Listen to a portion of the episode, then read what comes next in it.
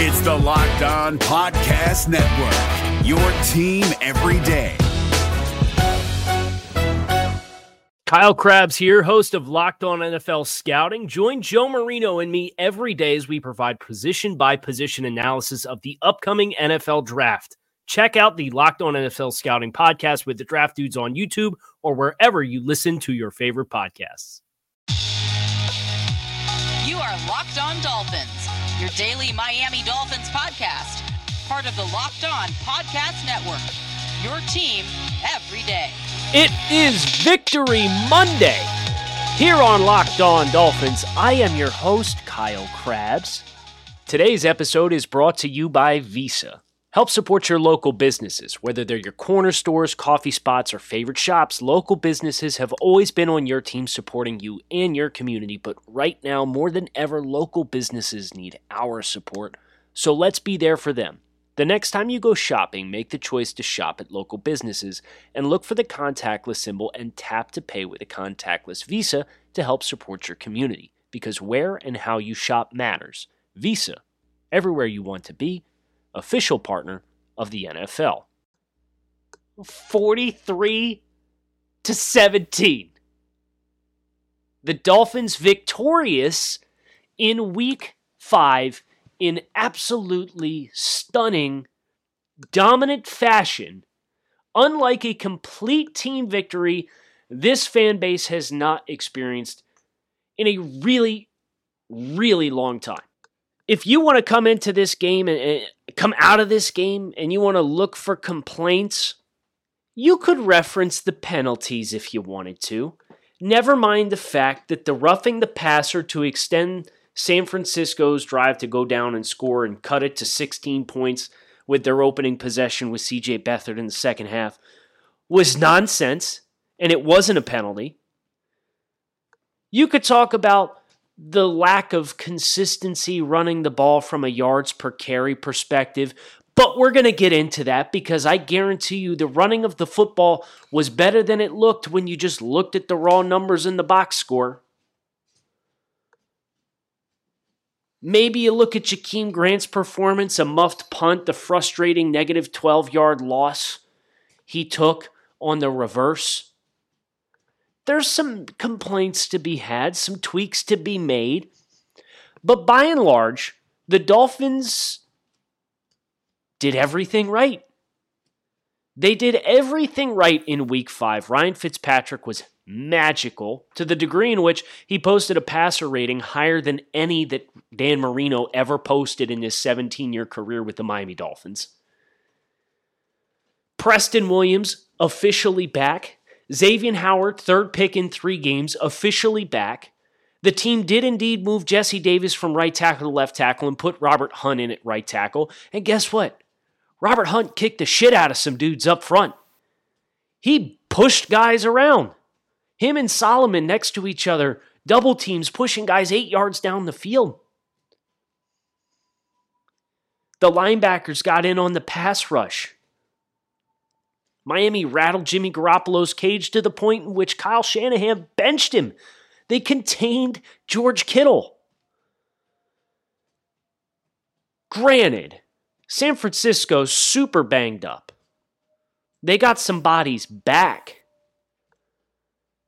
Does the team look any different if Nick Bosa and Richard Sherman are playing? Yes. Do those two make up a 26 point discrepancy between these two football teams? I don't think so. No. No, granted, San Francisco's two wins thus far this season, they're 2 and 3 on the season, came against the Jets and Giants, two teams that are a combined 0 and 10 on the year. The reality is San Francisco is not the same team as last year's defending NFC champions. But Miami still had to take this trip, still had to deal with the distraction of having their entire schedule for the next month turned upside down because of COVID con- con- restrictions. Playing on the West Coast, and they beat the hell out of San Francisco. They didn't just beat San Francisco, they put their foot on the throat of San Francisco and closed the game. We talk about learning how to win games. From top to bottom, the whole organization, the youngest roster in football, second year head coach, so on and so forth. One of the big gripes and complaints that everybody had with the Dolphins in week four against Seattle was that the Dolphins settled for field goals in situations in which you really should have gone for seven. We had a fourth and two or three and a fourth and five, both from the Seattle 11 yard line in week four. And the Dolphins kicked field goals in both of those opportunities. Yes, Jason Sanders kicked five field goals against San Francisco. But Miami also repeatedly found the end zone. They were more aggressive down the field, pushing the ball down the field. I loved some of the coaching points. There's so much to get into here, but the the most important play call of the game for me was not the opening shot down the field.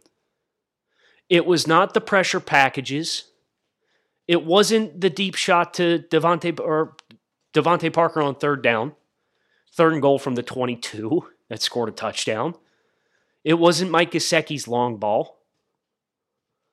It was fourth and one from the Dolphins' own 35 yard line with seven minutes and change left in the third quarter.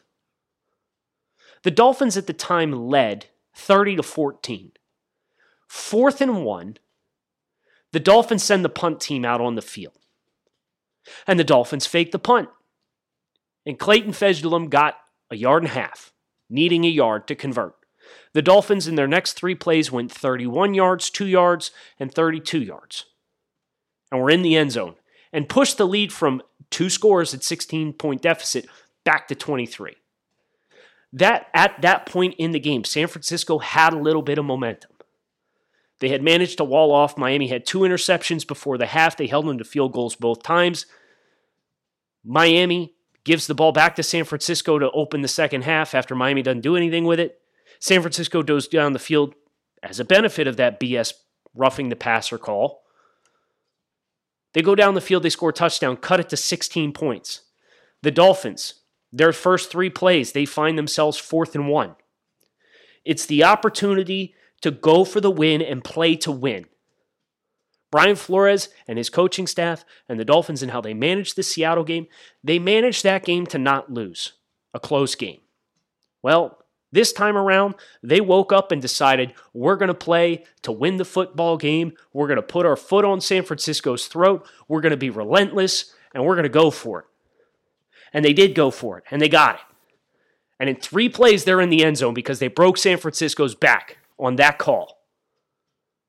That's the Brian Flores that we saw in 2019, playing with nothing to lose because the confidence that it puts in your offense, the confidence that it puts in your defense, speaks volumes.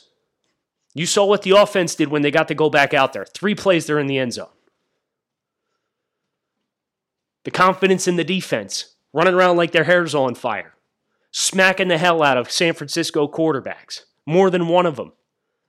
They beat Jimmy G up so bad they pulled him at halftime.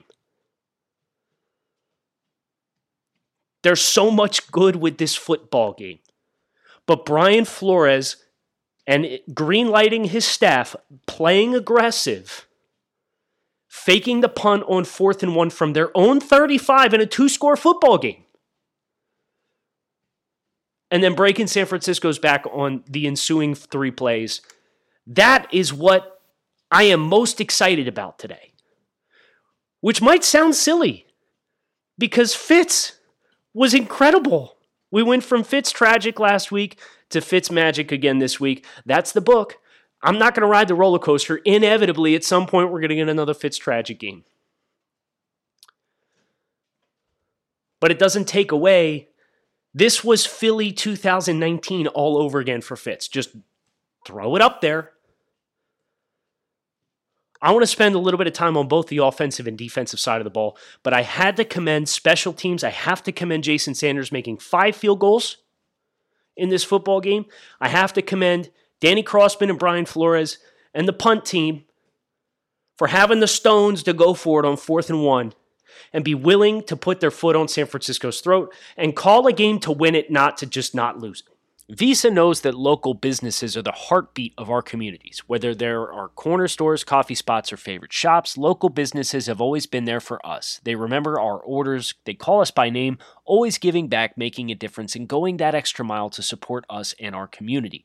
And right now, more than ever, local businesses need our support, so it's time for us to return the favor. The next time you go shopping, make the choice to shop at local businesses and look for the contactless symbol and tap to pay with a contactless Visa to help support your community because where and how you shop matters. Visa, everywhere you want to be, official partner of the NFL. If you're looking for the most comprehensive NFL draft coverage this offseason, look no further than the Locked On NFL Scouting Podcast. Join the draft dudes, Kyle Crabbs and Joe Marino, as they go position by position through the NFL free agent class and into the star studded crop of college stars who will be selected in the 2024 NFL Draft. If you want to know who your favorite NFL team should be adding to its roster, you need to check out Locked On NFL Scouting, available on YouTube and wherever you get your podcasts. Part of the Locked On Podcast Network. Your team every day. Offensively, the Miami Dolphins uh, jumped on top of San Francisco very quickly. Uh, opening possession, touchdown. Second possession, touchdown. I love the fact that Miami came out, identified a matchup that they liked. Brian Allen, this poor dude, practice squatter from San Francisco, gets elevated to the active roster because Richard Sherman's out. Emmanuel Moseley's out. I think they had another corner that was out. They had like Jason Verrett, Ahkello Witherspoon, and Brian Allen were the top three corners on the team. Advantage Dolphins. And clearly, the Dolphins drop back passing, very first play, Preston, go get it. And what happened? Preston went up and got it. Preston posting his first career 100 yard receiving game against San Francisco. That's a big win. Miami and their coaching approach in this football game, identifying matchup advantages that they like, is a big win. But again, I'm going to go off the beaten path here a little bit with what I choose to champion from a 43 point offensive outburst for the Dolphins. Mind you, they didn't get any defensive scores. Def- the defense set them up numerous times to score points, but the Dolphins did not benefit from a defensive touchdown, unlike the New York Jets, who have scored seven touchdowns on the season through five games, one of which was a defensive score. Had to throw that dig in there because, of course, it's frickin' Jets week. The most impressive thing that happened for me, offensively for the Dolphins, was another second half possession. Dolphins possessed the football for 36 minutes and 53 seconds. They almost outgained San Francisco by 200 yards of offense. Mike Gesicki, 70 yard reception, second longest reception in the history of the Miami Dolphins. Ryan Fitzpatrick, he was 22 of 28 for 350 yards and three touchdowns, nearly a perfect quarterback rating. But what was impressive to me, you ask? The Dolphins took over a possession in the second half of this football game after San Francisco kicked a field goal to move the score to 37 to 17. It started with the first snap took place with 21 seconds left in the third quarter. Dolphins at this point up three touchdowns, 20 points. It's a three score football game at this point. San Francisco has to play perfect from here on out to have a chance. The Dolphins ran nine plays on this possession. It went 62 yards and it lasted seven minutes and six seconds. So effectively, the half of the fourth quarter, half of the remaining football game from when the Dolphins took over, the Dolphins possessed the football on this nine play, 62 yard drive. And of the nine plays, Miami kicked a field goal on the last one to push the lead to 43 to se- or 40 to 17. And they ran the ball 7 out of 8 plays. This is how good to remember what we talked about with Jacksonville in week three and how anemic the offense got. And it's like, wow, holy cow. Like the Dolphins didn't even finish with 300 yards of offense. What happened? They went three and out a bunch. The Dolphins have to learn how to close games. The Dolphins have to learn consistency running the football. And yes, you look at the raw rushing numbers for this team, and it wasn't good. But Jakeem Grant also lost 12 yards on a reverse. He's on my poop list because he didn't play a good game. He almost muffed the punt and gifted San Francisco the opportunity to get right back into the football game. He took a loss and he dropped a pass on a shallow crosser. Not a good day from Jakeem Grant. So if you're looking for black clouds to go with all these, you know, positive takeaways, that would be one. Miami, first and 10 from their own 25. Gaskin for five yards. Second and five, first play of the fourth quarter. Gaskin for four yards. Third and one, play doesn't count. Lynn Bowden, Wildcat offense. It's been fun watching that thing develop over the last couple of weeks. Off right guard behind Solomon Kindley for six yards. They called Shaheen on a hold. They had to redo the play. Dolphins pass. Pass fell short left to Mike Gesicki. Ahkello Witherspoon defensive pass interference extends the drive. It's a spot foul. Dolphins take reset possession first and 10 from their 41. Adam Pankey comes in heavy offensive lineman. It's a heavy personnel set. Gaskin, left guard for 21 yards. Breida, up the middle for two yards. Neutral zone infraction from Javon Kinlaw. Matt Breida up the middle for 12. Pankey reports as eligible. Matt Breida, right guard for one. Second and nine. Fitzpatrick pass short middle. Myles Gaskin for four yards. Check down. Myles Gaskin up the middle on third and five for one yard. Kick the field goal. The time ends at 8:40 in the fourth quarter. The Dolphins drained half the fourth quarter on one possession in which they committed to running the football and they had several runs of 10 plus yards. Matt Breida continues to show he's got a little bit of spark to him. Myles Gaskin continues to take the majority of the snaps, but Breida had his biggest workload yet against his former team in San Francisco. He carried nine times for 28 yards. Okay. And he caught one pass for 31 yards. Breed had almost 60 yards of offense on 10 touches. It's a good average. That's a great average. Dolphins as a team, 2.8 yards per carry. Yeah, that's not good. Jakeem Grant lost 12 yards on one, which would have put them at 106, which would have put them slightly below their season average on a per yardage rush basis. But that also includes the fake punt, which was a rush for one yard. Lynn Bowden had a six yard rush that was negated by a penalty from Adam Shaheen. The Dolphins, when they they committed to run the football, and they ran it, damn it. 37 minutes effectively, time of possession, scoring 43 points. Complementary football all around. That, as much as anything, should have you juiced. As fun as it is seeing Fitzpatrick lay up 50 50 balls to all these 6'4, 6'5 dudes, seeing Robert Hunt come in at right tackle and he and Solomon Kindley beat the tar out of guys on the line of scrimmage sure was fun. And when the time comes for Austin Jackson to get back into the fray, there's now no reason to not have those three dudes on because Jackson's got NFL playing experience. He got his feet wet for four games. You know what you have in him. And if Robert Hunt plays anything like the way that he did in week five against San Francisco, without some good pieces up front for San Francisco, I'm perfectly willing to admit that San Francisco was not at 100% health in this football game in the trenches. But again, Fitz was sacked twice, and one of his sacks was a good sack to take in the red zone on a rollout. Plays not there, don't force something dumb, which was my complaint for Fitz at the end of the Patriots game when he threw the pick in the, in the end zone. You're in a position to score points. Don't do something dumb.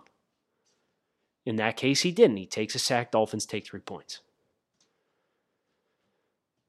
So, offensively, so much good to be had. Preston Williams looking like himself. Mike Gesicki, explosive plays. Mike, you got to get on your horse there, buddy, in the open field. I guarantee you somebody dogged him about not scoring on that play. Fitz was at the top of his game against San Francisco. The offensive line continued to look sufficient. A potential long term identity for this team. Those are wins for the Dolphins. And those wins equate to 43 points, the most points the Dolphins have scored in a game since they beat the Houston Texans and hung almost 50 on them in Dan Campbell's uh, coaching debut or second game. I don't remember which one it was in 2015 after the firing of Joe Philbin. It can be awkward or embarrassing to talk about erectile dysfunction. It's easy to brush it off or blame yourself. But with Roman, they are here to give you the advice you want and the help you need with no shame. With Roman, you can get a free online evaluation and ongoing care for ED, all from the comfort and privacy of your own home. A healthcare professional will, will work with you to find the best treatment plan. And if medication is appropriate, Roman will ship you real medicine with free two day shipping. The whole process is straightforward, simple, and discreet. Getting started, go to getroman.com slash locked on and complete an online visit. ED used to be tough to tackle, but now there's Roman. Complete an online visit today to connect with the doctor and take care of it. Go to getroman.com slash locked on to get up to $50 off your first month of ED treatment free with an online visit and free two-day shipping. That's getroman.com slash locked on for up to $50 off your first month of ED treatment. Our friends at Built Bar are back with these new wonderfully engineered protein bars that taste like candy bars, not like protein bars and they are bringing back six new flavors caramel brownie, cookies and cream, uh, carrot cake. I know they've got the strawberry for breast cancer awareness month this month, which I got a couple boxes on the way. We're, we're going to find out. but if they're anything like the rest of the bars, odds are this is a first round top of the draft board candy bar, but it's actually a protein bar. They're healthy. You're up to talking, you're talking up to 20 grams of protein, under 200 calories per bar, one seventh the grams of carbs and sugar of your typical protein bar. What's not to like? Built Bar, new promo code, new offer. You can use promo code locked on to get 20% off your next order at builtbar.com. Plus a free cooler with purchase while supplies last. That's builtbar.com, promo code locked on to get 20% off your next order. Defensively, a lot of good, as you might expect from a 26 point beatdown. What is most impressive to me amidst Miami's victory? First of all, how about Emmanuel Ogbah? We talked about him last week as potentially being uh, an X factor in this football game and having to play really stout on the edge. Well, Raheem Mostert did get one run around the left edge uh, against the Dolphins. It was, I think it was a 37 yard run. But Miami, they stuffed San Francisco on fourth and short. And Emmanuel Ogbah stacked up Trent freaking Williams on the play. San Francisco tried to run right behind Trent Williams, and Ogbah stacked him up. He pushed Williams back into the gap, and he slammed that shut. And the Dolphins took over on, on downs. That had a sack in this football game he continues to just stand out in all the right ways. Obviously, the Dolphins, you miss a guy like Shaq Lawson. Shaq Lawson maybe not has been the most prominent player, the most high profile signing. He signed a $10 million per year deal, three years, 30 million with the Dolphins. Comes with a certain level of expectations. Ogbah signed a two year deal worth close to, I think, seven and a half per. Ogbah's been the better player. This is the different this is a big difference in some of my team building philosophies. The difference between addressing and investing in issues on your roster.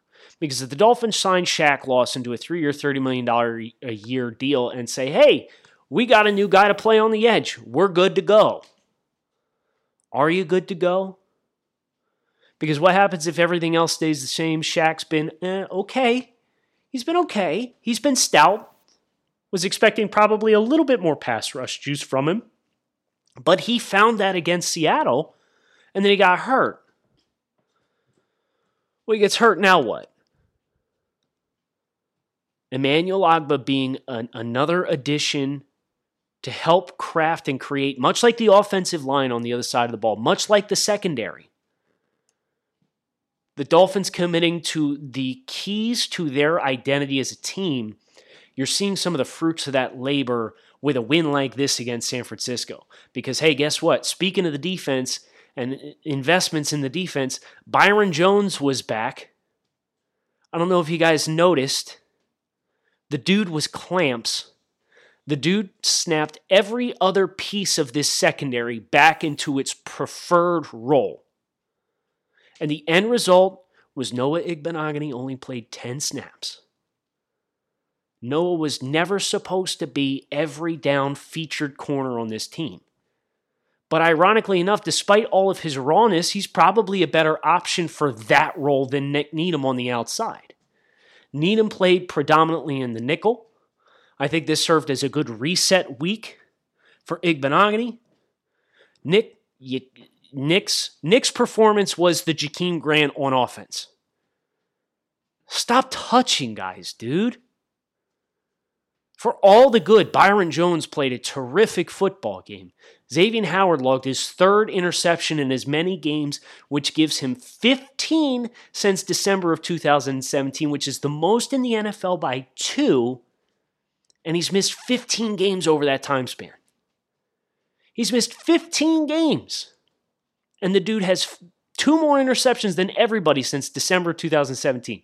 It's incredible. Dolphins, we mixed and matched coverages a little bit, like I kind of hoped we would see them do, so that those eyes can be in the backfield on the early downs. And then once Miami got out in front of this game, Ryan Fitzpatrick said it in the post game. The ability to play with a lead is such a huge confidence boost for a young team like the Dolphins, and it really kind of sets the stage for execution to be there instead of constantly chasing the game. Well, the Dolphins jumped up on top, and then they turned the heat up on Jimmy G. And we got linebackers Jerome Baker, Andrew Van Ginkel, and Roberts come crashing through gaps. Van Ginkel played a great football game on Sunday. He had six tackles, a sack, and a tackle and a half for loss, plus another quarterback hit and a forced fumble. We did the locked on Seahawks crossover, and one of the questions I was asked was, you know, who who can we kind of expect to see uh, threatening Russell Wilson off the edge? I mentioned Van Ginkel. I was just a week early. But his first step is so apparent. Playing in the Vince Biegel role, he's got more juice than Vince. And it's really apparent that you could see him when the Dolphins commit to going heavy between the guards, which they did. They spent a lot of time with three down linemen in the running downs guard, center, guard. And then you got your linebacker exchanges, your Kyle Van Noys, your Andrew Van Ginkels. Those guys playing the outside contained stuff. Emmanuel Ogbah when they went with more of a four man front.